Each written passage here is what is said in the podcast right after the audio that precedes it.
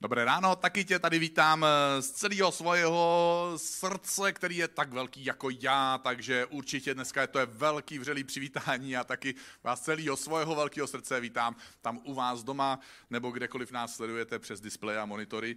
A já mám dneska připravené téma, jak být silnější skrze... Někdy máme těžkosti najít ty správné slova, takže skrze těžkosti.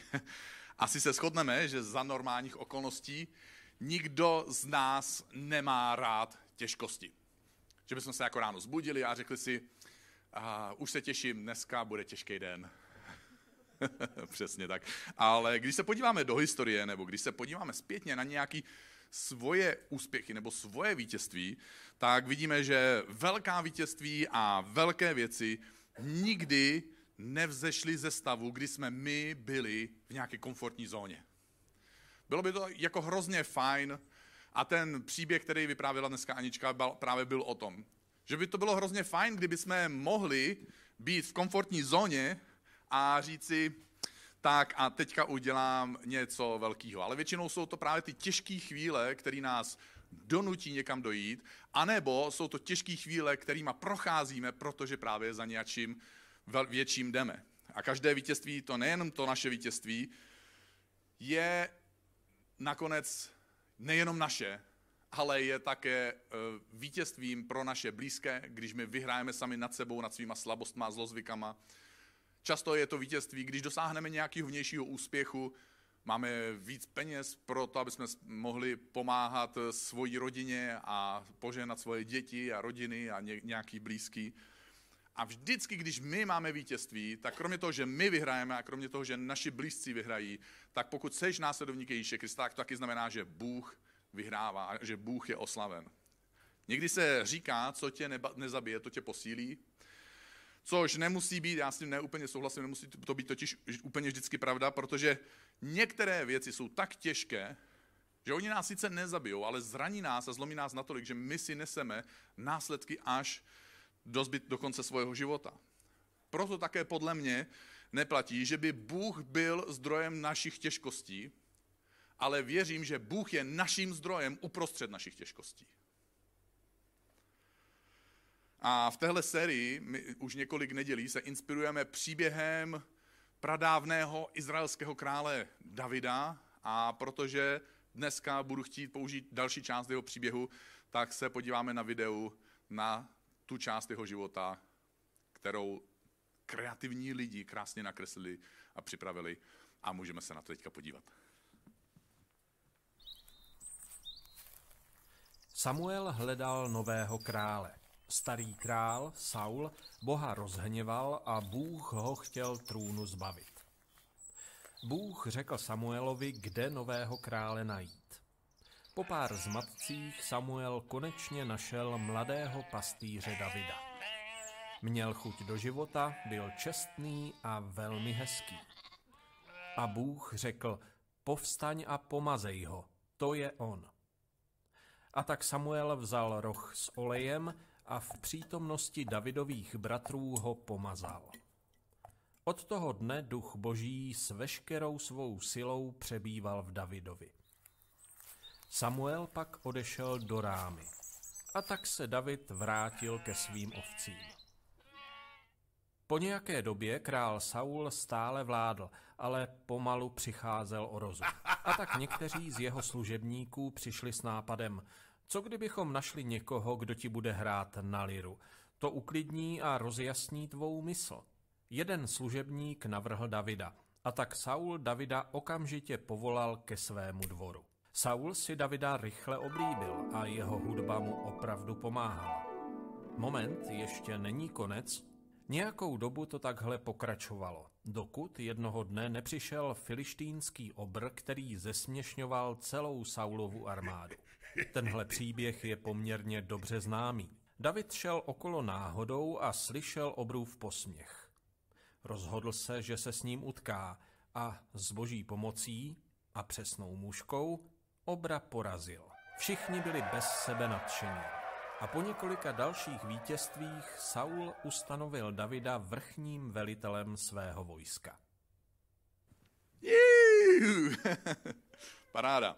Tak to je, aspoň někdo byl nadšený. A podobně jako to měl ten, tenhle David, každý z nás čas od času ve svém životě čelíme nějakému Goliášovi, nějakému, nějakému obrovi. Někdy nám něco, co stojí v cestě, začne to jako malá věc, jako nenápadný, nenápadný, nenápadná věc, my ji opakujeme, opakujeme a nakonec to přeroste v určitou míru, určitou mez a z malé věci se v našem životě stane obra. A my musíme říct, čeho bylo dost, toho bylo příliš. Někdy se stává, že v takových situacích lidi chodí eh, za někým se poradit, v mém případě teda chodí za mnou, eh, logicky, a eh, jako, že jsem pastor a tak mají pocit, že bych pro ně mohl mít nějakou radu, což nemusí být pravda, ale aspoň mají naději. A má to takové dva zádrhele, když si jdou za mnou, za mnou pro radu, protože obvykle přijdou příliš pozdě na to, aby to, aby to vůbec šlo vyřešit. Tak eh, to je jedna taková věc, která, eh, která je těžká, nebo totiž můžu ještě přijít příliš pozdě na to, aby to šlo snadno. Protože na začátku to většinou jde. Když mají manželský problémy, ze začátku to je snadno řešitelný, když se ten problém opakuje a prohlubuje dva roky, tak je to samozřejmě mnohem hůř řešitelný. A pak ten druhý zádrhel je, že když už to teda došlo tak daleko, tak čekají nějakou hrozně hezkou a jednoduchou radu, která je nebude stát e, nic nebo skoro nic. A e, přesně, děkuji za ten smích ze sálu, protože přesně tak to není, ano. A ono by to vlastně možná šlo dostat jednoduchou radu, kdyby přišli mnohem dřív, ale už je pozdě. A obvykle, protože to je náš lidský sklon, my máme sklon řešit problémy až tehdy, když se z našeho malého zlozvyku stane překážka o velikosti nějakého obra. Tím pádem eh, já jsem v takové nevýhodné situaci a obvykle lidem říkám, no, eh, kdyby to bylo tak snadné to vyřešit, tak už jste to vyřešili a nemuseli jste chodit za mnou, že? Takže to asi snadné nebude, nebude to hezký řešení a nebude stač, snadný řešení a nebude stačit, když to prostě já ti něco řeknu a ty to jako jednou zkusíš. A ze začátku už jenom to, že to zkusíš, bude tvoje vítězství. Ne, že uvidíš vítězství, ale budeš muset být nadšený a nadšená z toho, že si našel sílu a motivaci to aspoň zkusit, protože spousta lidí v takových situacích už nemá ani sílu, chuť a motivaci něco zkusit. A pak, až se otřeseš po tom prvním pokusu, tak se postavíš a zkusíš to znovu. Tohle většinou neradi slyšíme. A aby člověk byl něčeho takového schopen, že něco neskusí jednou, ale dvakrát, třikrát, víckrát, musí udělat jednu důležitou věc, kterou udělal tenhle mladý David, ten budoucí izraelský král, hned na začátku, když dorazil na to bojiště, kde na něj čekal ten jeho slavný Goliáš. A já budu číst Bible. David dorazil na to bojiště a zeptal se mužů kolem. Cože dostane ten, kdo toho filištína zabije a zbaví Izrael té ostudy. Protože kdo je tenhle filištinský neobřezanec, že uráží šiky živého Boha? David udělal dvě věci. Ta první, mín nápadná, je, že nebral ten problém s Goliášem příliš osobně. On to viděl, že to je problém mezi Goliášem a Bohem. A že to je teda boží problém. Někdyž bylo něco málo přes 30, Eh, tak jsem se v tomhle mladém věku úspěšně propracoval až do nějakého zroucení nebo vyhoření. Tehdy jsem potkal 70-letého kazatel a ptal jsem se ho, proč následovníci Krista, eh, zvlášť někteří vedoucí, eh, právě vyhoří nebo mají infarkty nebo, nebo se nějakým způsobem nervově zhroutí. Proč ty boží služebníci, proč se jim to jako děje? Když jsou to boží služebníci, tak by měli právě mít tu boží energii, sílu, že? A on, on řekl, no, protože nesou břemena, která patří Bohu a měli by mu je nechat a ne si je brát na sebe. Ne si je přivlastňovat. A druhá věc, kterou David udělal, a tu můžeš napodobit i ty, i pokud nejsi věřící, zeptal se, jaká bude ta odměna. Co dostanu za to, nebo co dostane ten člověk, který tohle dokáže. On se nedíval na ten problém.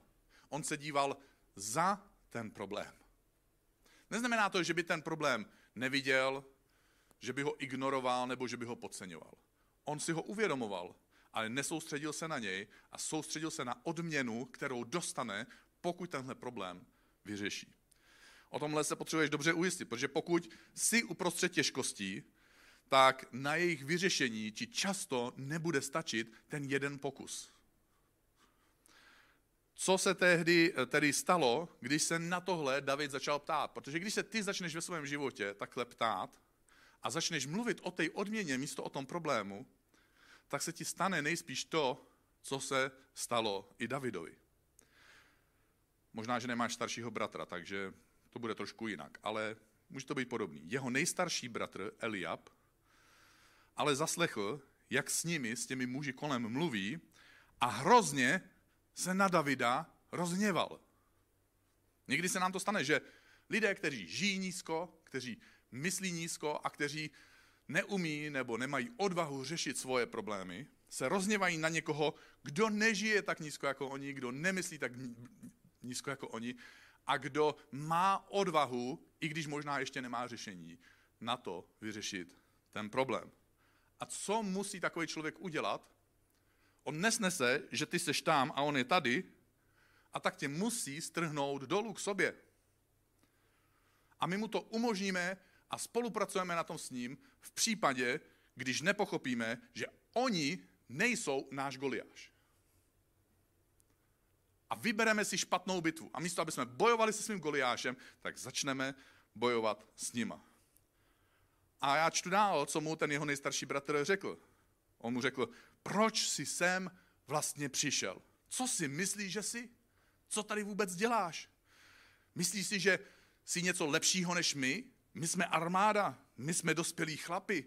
My, my to, tohle je naše bitva. My to zvládneme. Vždycky existují nějací lidé, kteří tě okradou o tvoji touhu něco změnit. A pak ten jeho bratr s ním mluvil dál, řekl mu, a komu si svěřil těch pár ovcí? To je paráda.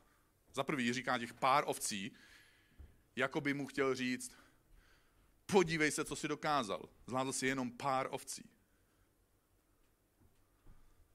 A ty si myslíš, že tady teďka budeš jako dělat ramena. My jsme ty chlapi, my jsme ty vojáci. Tak se trochu uklidní, jo? A ještě mu říká, a komu si je svěřil? Nejenom, že máš pár ovcí, ale ještě se chováš nezodpovědně. Ty jsi ty ovce jen tak opustil? A jeho bratr a všichni lidi kolem neví, že David zabil lva, že David zabil medvěda, zatímco hlídal těhle pár ovcí. A že je možná kvalifikovanější než celá armáda dohromady, protože on má řešení. A on ho má vyzkoušené. Akorát na to nevypadá. A navíc on, nikdo z nich neví, že ty ovce on předal někomu jinému, někomu spolehlivému. Takže pokud něco vedeš ve svém životě a potřebuješ to opustit, pokud vedeš něco ve své práci a potřebuješ to opustit, pokud vedeš něco v církvi nebo ve svém podnikání a potřebuješ to opustit, pokud potřebuješ opustit to, co ti hraje v telefonu, tak svěř tu důležitou věc někomu jinému, pokud to sám nezvládneš. Najdi si nějakého koulídra, který ti pomůže. Jenom pro ty z vás v online to byla taková vsuvka pro někoho, komu hrál telefon tady. Takže jsem mu pomohl. Pokud nevěděl řešení, tak jsem mu ho dal spontánně tady z místa. A dál tomu, tomu Davidovi ten jeho nejstarší bratr říká, znám tu tvou drzost a zlomyslnost. Wow, takže se to graduje. To je jedna z nejtěžších chvil ve sporech mezi lidmi když se s někým dostaneš do konfliktu, nebo někdo se dostane do konfliktu s tebou, což znamená, že jste navzájem v konfliktu, tak se často stane na jedné straně a často i na obou stranách, že jeden ví o tom druhém, co ten druhý si myslí. Nevím, jestli jste to zažili. Vypadá to, že jeden člověk, už jo, vážně jako, ty jsi jako dět vševěd, ty umíš číst myšlenky, jsi telepat. Od kdy kdo zná lidské pohnutky? My si jako domýšlíme, my máme domněnky. Věděli jste, že nejhorší způsob, jak se dívat na druhé lidi a jak je posuzovat, je podle našich domněnek. Ze dvou důvodů. Jeden je, že ze sebe děláte Boha a tvrdíte, že víte něco, co vědět nemůžete. Takže to asi není pravda, že to víte. A druhý, že si vyberete tu nejhorší možnou variantu a tím pádem toho člověka ponižujete a obvinujete často neprávem. A on, ten nejstarší bratr Eliab, končí ten svůj výlev větou, přišel se spodívat na bitvu, co? Přitom David tam nepřišel, aby se díval. David tam nepřišel, aby se posmíval. David tam nepřišel, aby posuzoval, jaký jsou, jestli jsou dobří nebo špatní. To byla jeho domněnka. David tam přišel, protože ho poslal jeho otec. David si byl vědomý, kdo ho poslal. David si byl vědomý, proč to dělá. A proto po něm tyhle poznámky mohly sklouznout. Vědomí tvého poslání proto může být v některých kritických okamžicích hrozně důležité. Po většinu času to nehraje žádnou roli, jestli to víš, jaký máš poslání. Ale jsou kritické okamžiky, kdy uslyšíš takovéhle věty a tehdy potřebuješ vědět, proč tady jsi a proč to děláš. Protože někdy nezáleží jen na, na to, co děláš, ale proč to děláš. A David se musel ujistit o správnosti motivů svého vlastního jednání.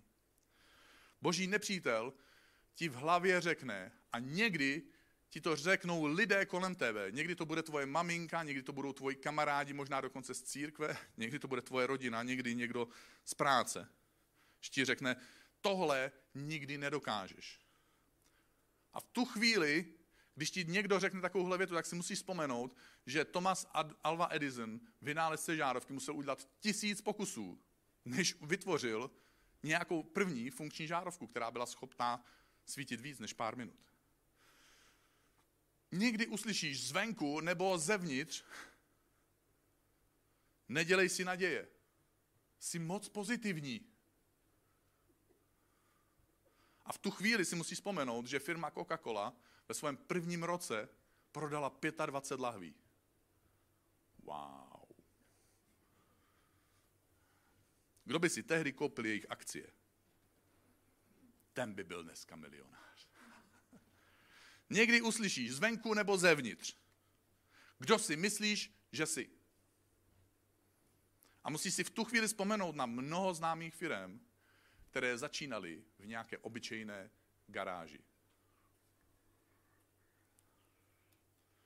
A co mají všichni tihle lidé, Edison, Coca-Cola a všechny ty firmy, co mají společného? Oni to nevzdali. Tohle není nějaká, nějaká snaha o motivační proslov. Jako kdybych to říkal v Americe. Nebo kdybych to říkal všude jinde než v Evropě. Jo? Když bych tohle říkal třeba v Africe, kam občas jezdívám, tak by lidi byli nadšený. Tady se tak jako poslechneme a řekne, hm, docela dobrý, jako. Ale paráda, já to vím, kde jsem, takže já nejsem nervózní, já vím, proč jsem tady a vím, proč to dělám. já vím, že to potřebujeme slyšet, i když se bojíme těch motivačních keců někdy. takže co ti chci říct? Nenech se odradit. Jsou hlasy zvenku a jsou hlasy zevnitř, ale nenech se odradit. Co udělal David, budoucí král, když slyšel svého vlastního bratra? Co tam čteme? Šel a založil diskuzní klub se svými bratry, pohádal se s nima do krve a už nikdy s nima se nesešel na Vánoce.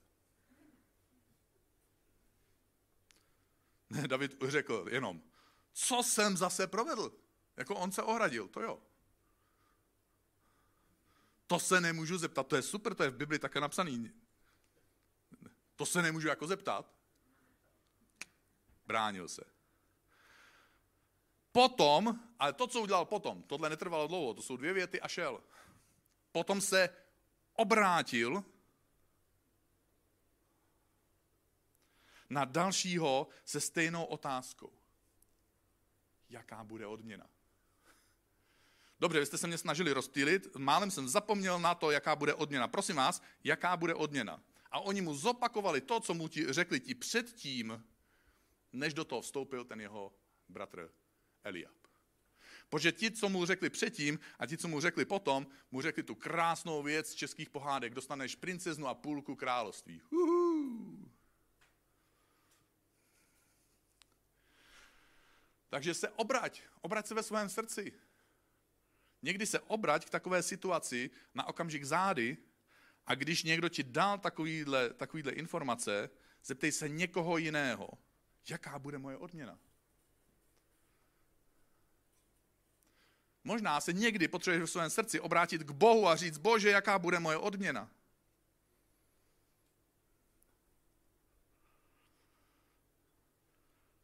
Ujisti se, jaká bude tvoje odměna. Další moudro, které my si můžeme vzít z Davidova příběhu, je bojuj se svými zbraněmi. Král Sál byl vysoký chlap a byl to nejvyšší chlap v Izraeli, jsme četli v jednom z těchto dílů nedělních. A nabídnul tomuhle mladému, hezkýmu a malému klukovi, teenagerovi, takhle, nemohl být velký jako Saul, protože Saul byl největší v Izraeli, takže navíc my čteme, že byl malého vzrůstu, tak nabídl mu svoje brnění. Přesně tak, mně se líbí to, takový to vydechnutí tady. to je jako, jako když si uh, Kiki vezme moji košili. Jako je to uh, zrušující představa, ale, ale to je asi tak všechno. Jako. Uh, prostě do společnosti takhle nemůže v žádném případě z mnoha důvodů. David si prostě nemohl vzít brnění krále Saula. To neznamená, že se nemůžeme učit o druhých. Já, já sám se snažím učit o druhých, co můžu, ale nemůžu dělat všechno úplně stejně, jako to dělají druzí. My občas děláme tři různé věci. My si někdy vybereme špatnou bitvu, David si mohl vybrat Eliaba, a dobrou zbroj. A mohl skolit prakem. Měl by klid, že? No neměl, protože měl další bratry. Takže my vyhrajeme. My dokážeme vyhrát takovýhle bitvy, ale ke svojí škodě. Nebo si vybereme dobrou bitvu, ale špatnou zbroj. A prohrajeme to. No tak to už ke své škodě, to je jasný. Nebyl zase tak moudrý. Nejtěžší je vybrat si dobrou bitvu a dobrý zdroj. Dobré, dobrou zbroj. Dobrý zdroj taky, to, samozřejmě, to já se nepletu nikdy, že? Aleluja, amen. Jak když jsem pře, přebíral ICF eh, před, já nevím, devíti lety asi, po Jirkovi Zdráhlovi, tak já, jsem měl uh, dvě, dvě takový, um, nebyly to úplně jako noční můry, jako že bych kvůli tomu nespal, ale, ale jako dvě věci mě tak jako děsily. Protože Jirka Zdráhal, zakladatel ICF, on má, on má několik úžasných darů a jeden z nich je, že má úžasnou sociální kapacitu. On dokáže prostě navázat vztahy s neuvěřitelným množstvím lidí a neuvěřitelně osobním způsobem. Takže on se dokáže bavit s důchodkyní, s bagristou a inženýrem a podnikatelem, který dodává miliony na stavbu lodě. A všichni se cítí v jeho přítomnosti skvěle. Já teda se taky snažím, jo, ale, ale tuhle kapacitu jako úplně nemám. Navíc Jirka je skvělý kazatel. On si vezme jeden papírek takhle, na něm má pár poznámek a káže 30 minut, ráno a večer stejně, je to vždycky plný energie, plný vtipu a plný hloubky a moudrosti. A já ani jednu z těchto věcí nemám, takže jsem se musel naučit dělat věci jinak. I když dělám to samé, co on. Vedu to samo ICF, jsou tam ty samý kamarádi, ale musím to dělat jinak než on. Jirka ještě navíc eh, si kdysi spálil ruku, když byl nevěřící, tak vyhrál eh, eh, s opilejma kamarádama v soutěži, kdo nejrychleji vyleze na stožár vysokého napětí. A spálil si ruku na kost a taky nemůže používat tak jako normálně zdravý člověk. A tak se musel naučit, dělat věci jinak než ostatní normální lidé. Já mám neteř. Pár let po narození se ukázalo, že asi nebude nikdy chodit. A skončila na vozíku. Když jí bylo 12 let, tak jsem byl u bráchy na návštěvě, u jejího táty. A ona seděla ve svém pokoji na zemi, vedle ní byla hromada prádla a plakala. A říkala, mami, kamarádky venku si hrajou, já bych chtěla jít ven. A já si to pamatuju jako dneska, co jí maminka říká. Ta její maminka. Až tvým kamarádkám bude 25 let, tak budou stát u žehlícího prkna a budou žehlit levou zadní. Ale žádná z nich ti nevyžehlí. A ty nemůžeš stát u žehlícího prkna. A budeš to mít v životě těžký. A já chci, aby si to zvládla, až ti bude 25. A začít musíš teď.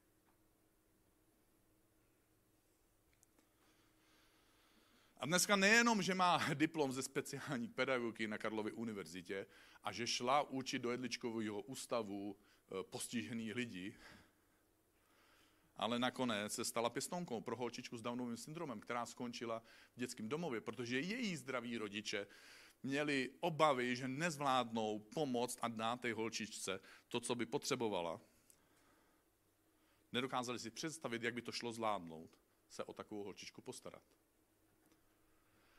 Někdy se prostě musíš naučit dělat věci jinak.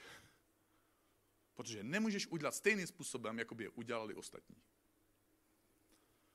Tohle dělají průkopníci ve svém srdci. Tohle dělá z tebe nezastavitelného člověka. A nakonec mám pro tebe důležitou informaci, protože když vyhraješ, když tomu dojde, že roztočíš ten prak, že hodíš ten kámen, v jeho případě dokonce na poprvé se trefil, tak to vítězství, nevím, jestli jste to, jestli to pamatujete, a každý z nás někdy zažil svoje vítězství, jenže my na ně zapomínáme, ale to nevadí. Tak my máme takový super pocity. Je to paráda.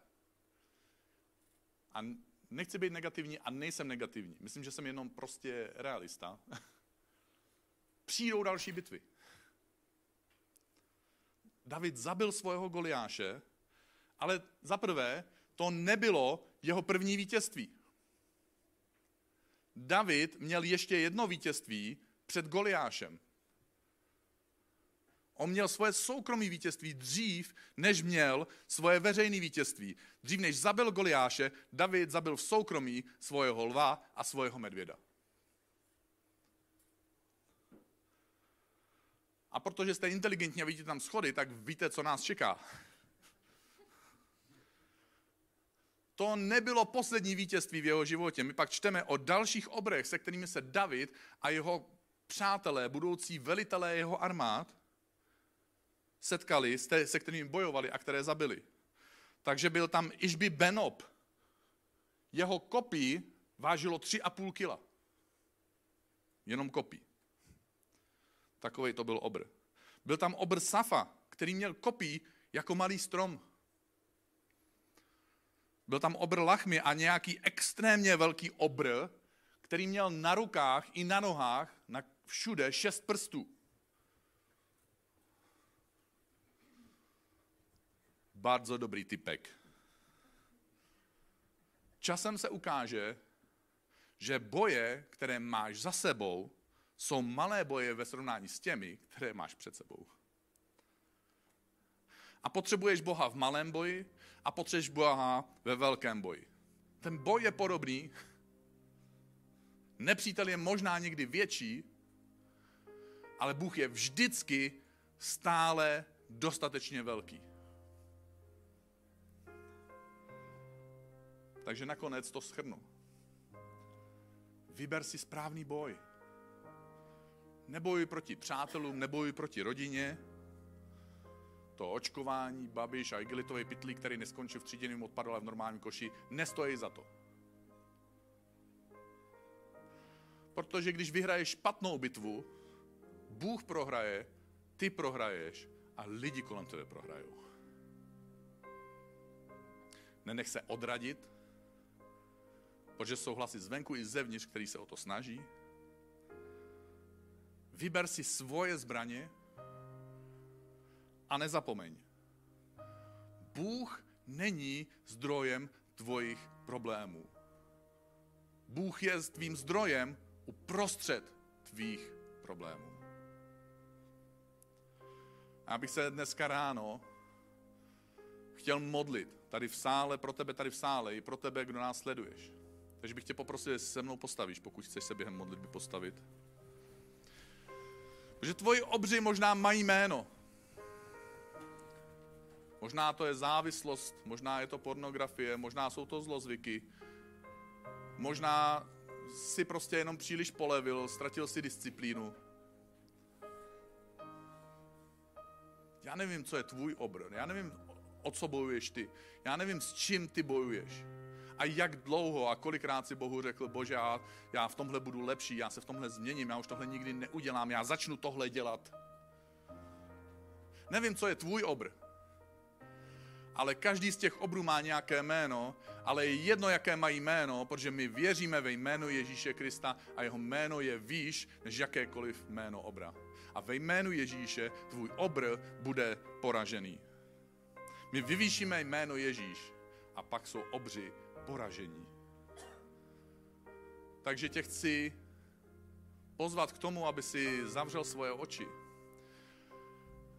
a aby si dovolil Bohu, jak tobě mluví.